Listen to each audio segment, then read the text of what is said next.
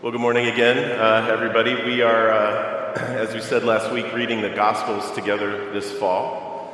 And for the first few weeks of that, we're going to be looking at some of the healings of Jesus. Healing is uh, it's one of the primary ways that Jesus served people. And it is also uh, one of the ways that he described himself a bunch. He, he called himself a servant, the one who came to serve the one who came for those who are not well, called himself the Good Shepherd. And the gospel writer Matthew tells us about several healings that Jesus did right after he preached the Sermon on the Mount. Uh, and these two, the first two of them uh, that Matthew tells us about, were for folks who, for one reason or another, were outsiders. And so we're going to look at those this morning. I'll read from Matthew 8 for us, verses 1 through 13. You can follow along in the order of worship where it's printed if you'd like, or you can just listen as I read from Matthew 8.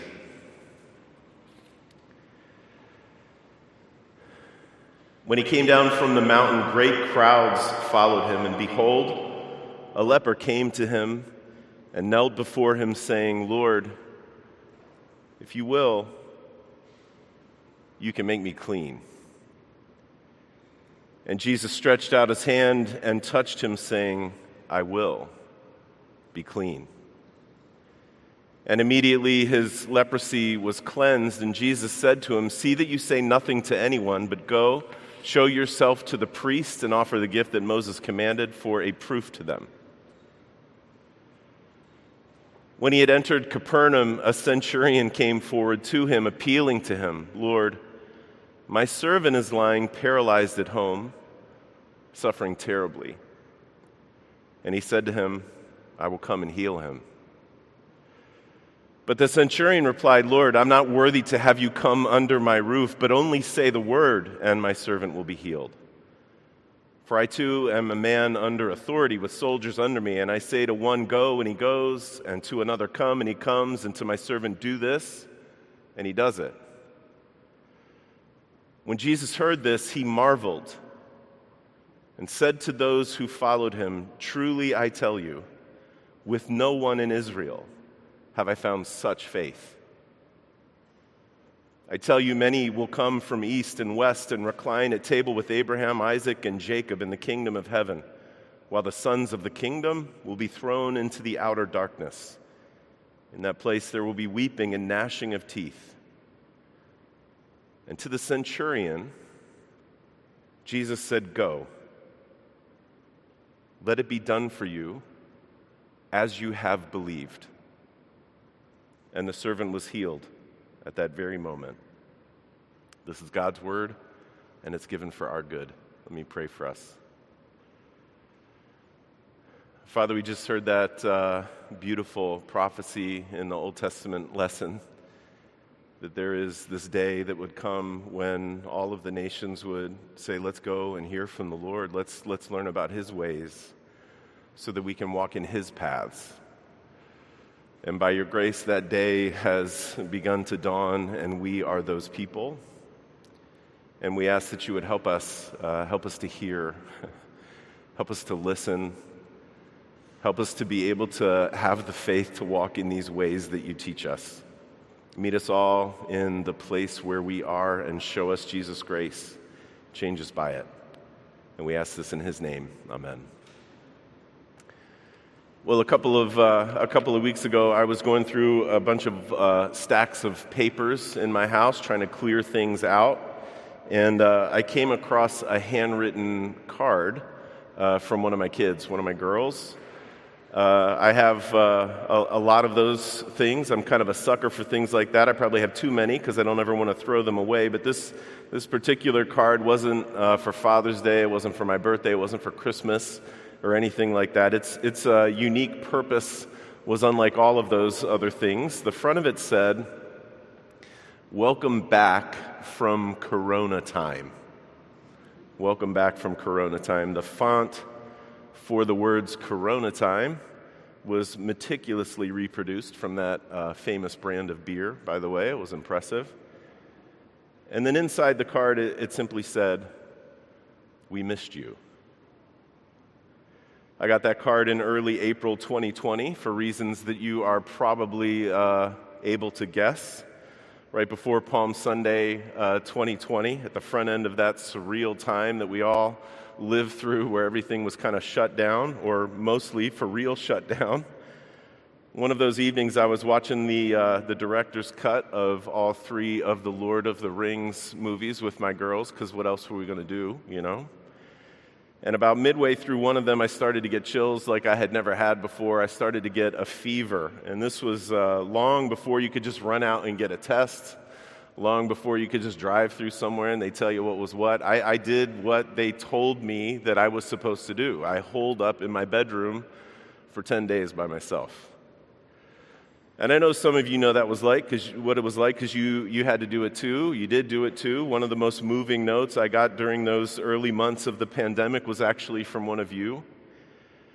Church, it was this guy who uh, he got sick and he quarantined in his home. He was pretty sick, and just as he was a, about to be ready to emerge uh, from that quarantine, his spouse got sick, and they were uh, they were separated for even longer. It was just the two of them in that house, the same house apart from one another, but alone for several weeks.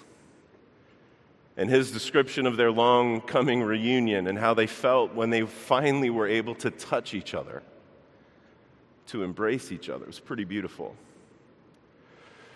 And it was beautiful because we are not meant to be apart. None of us. And to be, be restored to one another is to return to life as life was always meant to be. So, of course, I keep that card for my daughter. I have great affection for the sentiment of it. In church, like I suggested last week, this kind of thing, this kind of thing is, is a window into the healing work of Jesus. When Jesus heals someone, he's not putting on a show, as amazing as they all would have been to see. When Jesus heals someone, he's not trying to make a name for himself even though people couldn't keep their mouths shut about it, even after he said, Please don't say anything.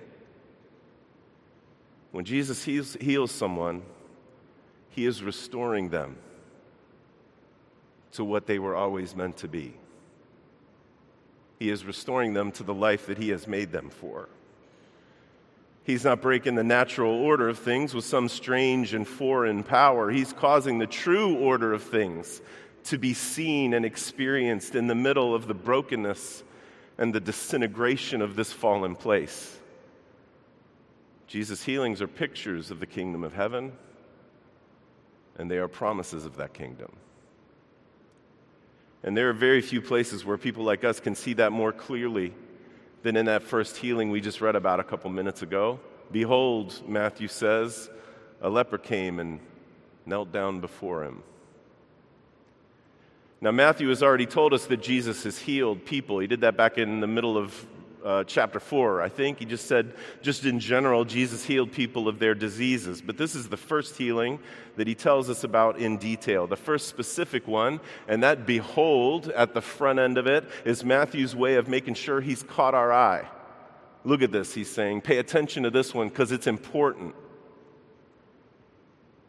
In the first century, uh, leprosy was a, was a catch all term for uh, really any kind of disfiguring disease of the skin. It didn't have to mean what we call Hansen's disease, although it surely would have included that. But the truth is, nobody cared what particular condition this man had.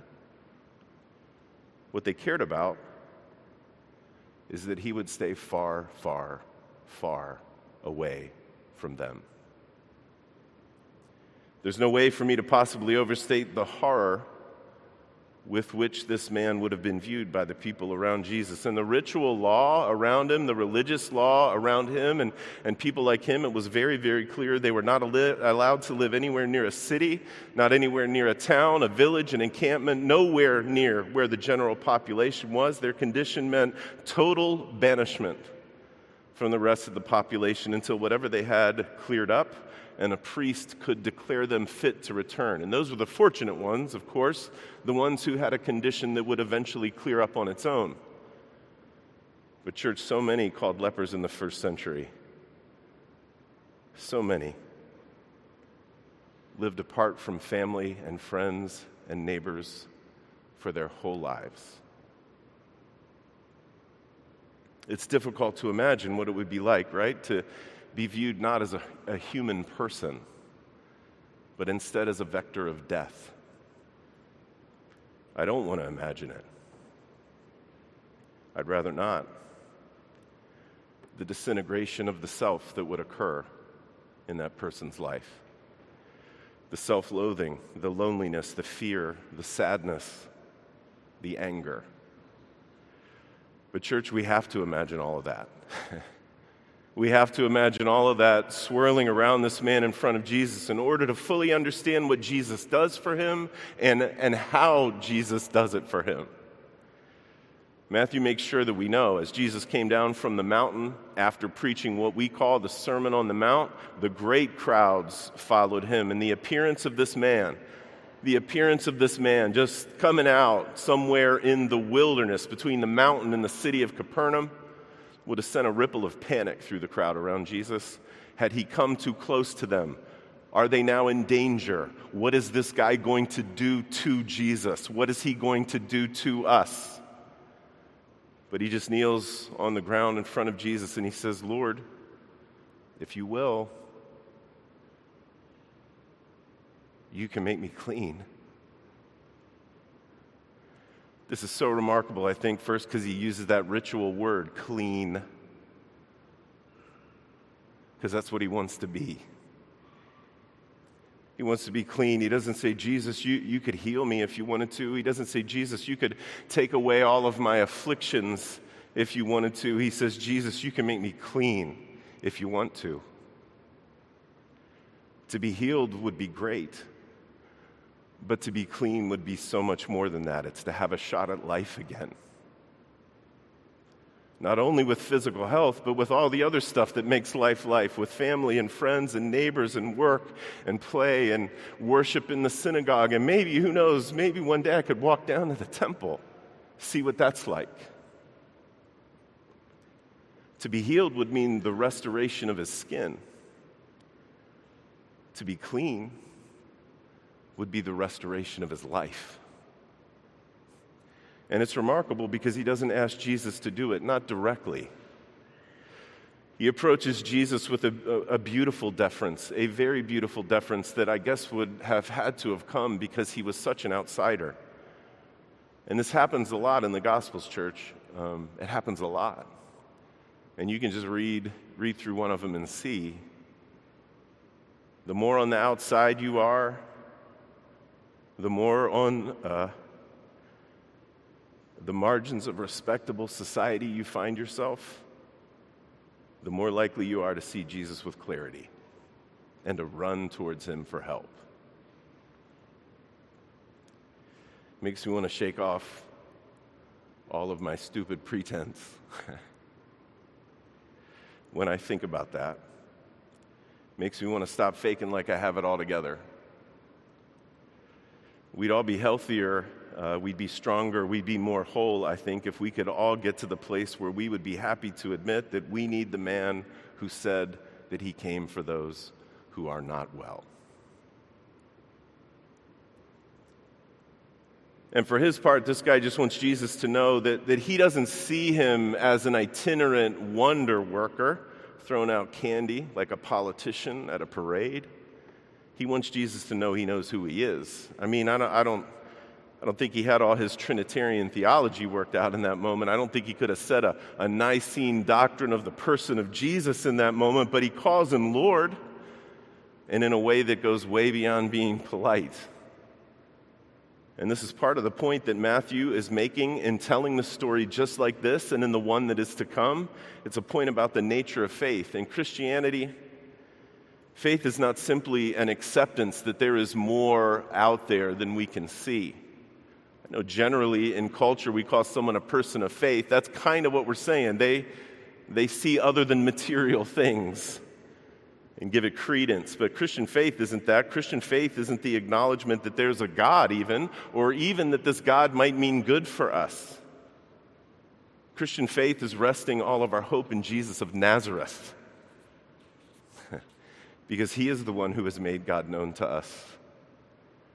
Christian faith says, listen, man, if we're going to be healed, if we're going to be forgiven, if we're going to be restored, if any of us are going to be brought safely home in the end, it will be because Jesus has done those things. Jesus is the one who has secured all of that for us. It will be because of Jesus' mercy and grace.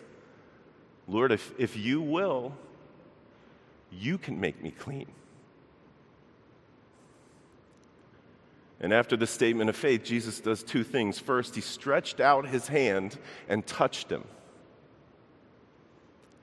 I don't know how to put this delicately, so I will not put it delicately. delicately. Jesus was not supposed to do that.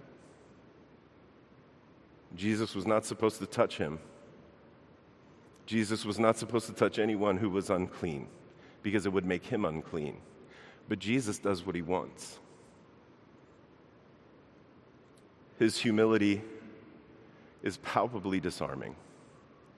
But even so, as he strode around the Holy Land and as he strolled around the environs of the Holy Land, he did it like he owned the place, and it was no act. He touched that man. And you can almost hear a gasp from the crowd. It's easy to figure that some of the people in that crowd thought Jesus is out of his mind it's easy to figure that some of the people in that crowd thought, this is the last time I'm following that guy anywhere. And I just want to say what I hope is obvious from this Jesus was willing to pay a high price to heal. A really high price. The highest. And the people there don't know the half of it. I mean, that's the meaning of the cross of Jesus, church. He takes from us our profound unwellness and all of the sin that caused it, and He puts it on His back, and He dies under the weight of it. And in return, He gives us His life and health and rightness forever. That's Jesus' work for people like you and me. He restores us to life and health and peace with the Father he restores us back into what we were meant to be, and He's doing it for the whole created order. Through the cross of Jesus, the Apostle Paul says, God reconciles all things to Himself, and it did not matter to Him what it cost Him, and He did not care how it made Him look. He touched that guy. And the second thing He did was, was to say, Oh, I will be clean and there's no ritual, no elaborate rite, no secret formulas. In less than a moment, this guy is cleansed.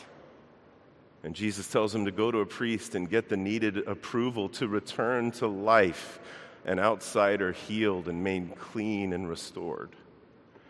And Matthew, and he keeps his foot on the gas barreling from one outsider to another, Jesus gets to Capernaum, and a Roman centurion approaches him. And I guess if you had to rank outsiders, if you had to make a list of outsiders, then, then a Roman soldier might only be slightly less of an outsider, slightly less on the margins than a leper, but in a very, very different way.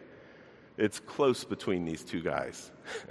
like Matthew is playing a game of would you rather with very bad options. He wants us to get the point.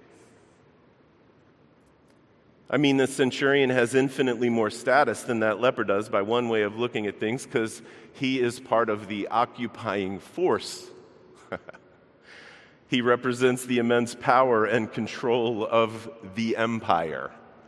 And so people would have gotten out of his way when he walked through. They would make room for him. They'd show him respect. But the things that made them do that were also precisely the things that made him an object of their disdain and their hatred, too. Because this guy was the enemy. And that's not a metaphor. He just was the enemy, and that's the truth, and everybody knew it. And maybe that's why he approached Jesus with the deference of a leper.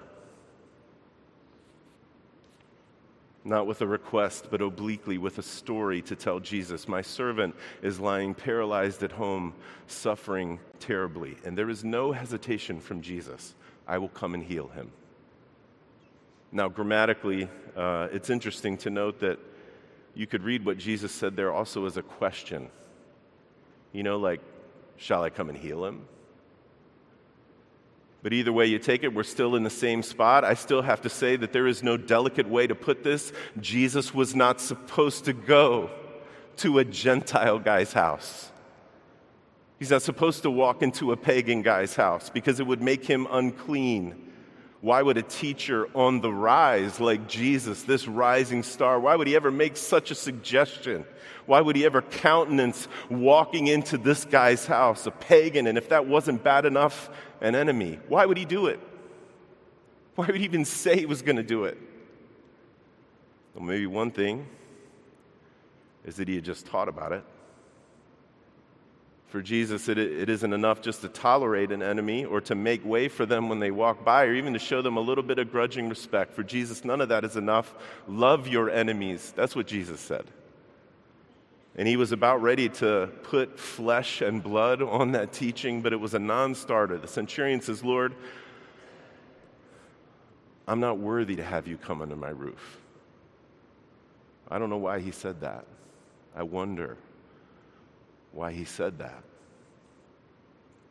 Was he just uh, admirably watching out for Jesus' reputation like he knew Jesus wasn't supposed to come? Or did this guy whose way in the world was backed by power and incredible violence feel a little weird about the thought of Jesus coming in and being with him?